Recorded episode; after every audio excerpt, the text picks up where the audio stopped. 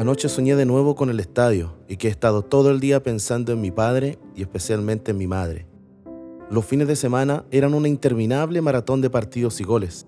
Los sábados nos saltábamos el almuerzo pues llegábamos a casa pasado al mediodía. Tiempo justo para encontrarnos, tomar el paquete que ya tenía listo mi madre y salir corriendo hacia el estadio. El paquete que mi madre liaba cuidadosamente en un papel azulino como envoltorio de velas era parte del alma de los sábados, la sal y pimienta de la tarde en Santa Laura. Contenía sándwich de arrollado con ají de color para mi padre. Nos faltaban los turos de pollo y un par de huevos duros sabiamente envueltos en un paquetito más pequeño, forrado en papel mantequilla, contenido en el grande, junto con los sándwiches y manzanas que yo empezaba a engullir cada vez que mi padre retiraba del paquete un ají verde. Esas maravillas reunidas con las manos cariñosas de mi madre eran la alegría misma en forma de paquete, una chispa de abundancia en la severa monotonía de nuestra pobreza. También el estadio era pobretón y estaba situado en el corazón de un barrio triste en el que se amontonaba la morgue, la casa de orates, un hospital interminable y al final de la Avenida La Paz, el cementerio general. Era un barrio muy antiguo, pero era nuestro barrio. Para ir a la escuela yo tenía que pasar todos los días frente al estadio, que vacío me parecía más triste todavía, como un circo a punto de ser desmantelado. Pero llegaba el sábado y el esqueleto de madera revivía, y revivían también los bares de mala muerte que lo rodeaban. Yo era niño entonces y no podía entrar a esos bares. Esperaba a mi padre en la calle mirando las portadas de los números viejos de la revista Estadio, que un vendedor desplegaba sobre la vereda como cartas de un naipe gastado. Mi papá se tomaba rápidamente un vasito de vino y ya en la calle me compraba dos o tres revistas ajadas con las que iba completando mi colección de favoritos ensartados en la pared de mi pieza.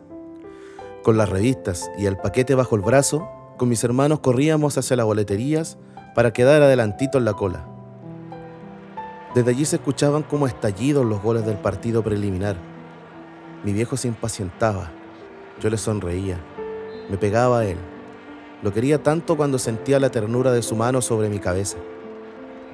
Luego la carrera hasta el centro de la galería, un sorpresivo deslumbramiento verde, mi mirada fija en el túnel por donde los equipos entrarían a la cancha. El viejo me compraba una visera con la insignia de Magallanes y algunos números para la rifa de una pelota que yo veía brillar como un pez en el fondo de la malla. Esas pelotas las sorteaban unos seres que me parecían fantásticos.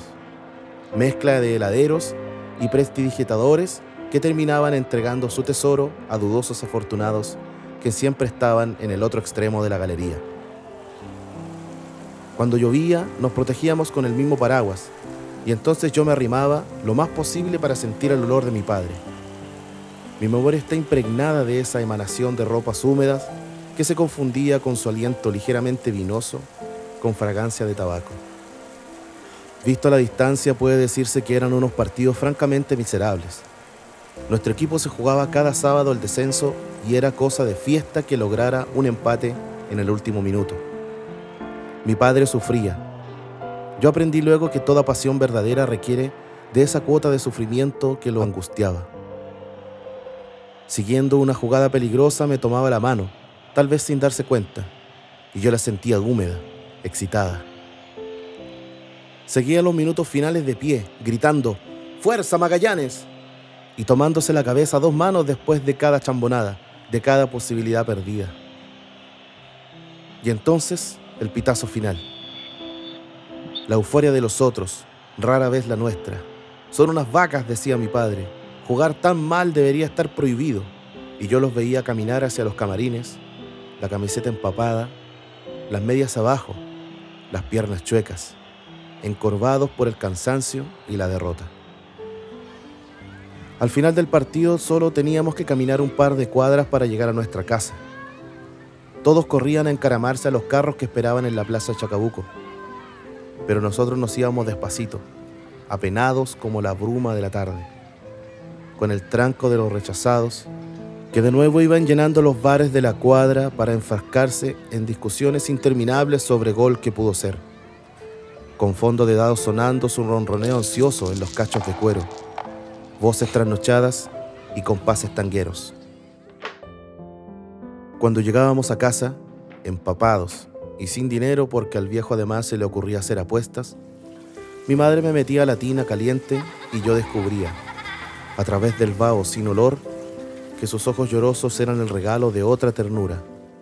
Lo veo poniéndose el abrigo y la gorra y luego caminando por la calle llena de niños y de perros. Lo imagino en la plaza del estadio mirando el esqueleto silencioso del estadio Santa Laura, las galerías desiertas bajo el sol frío de la tarde.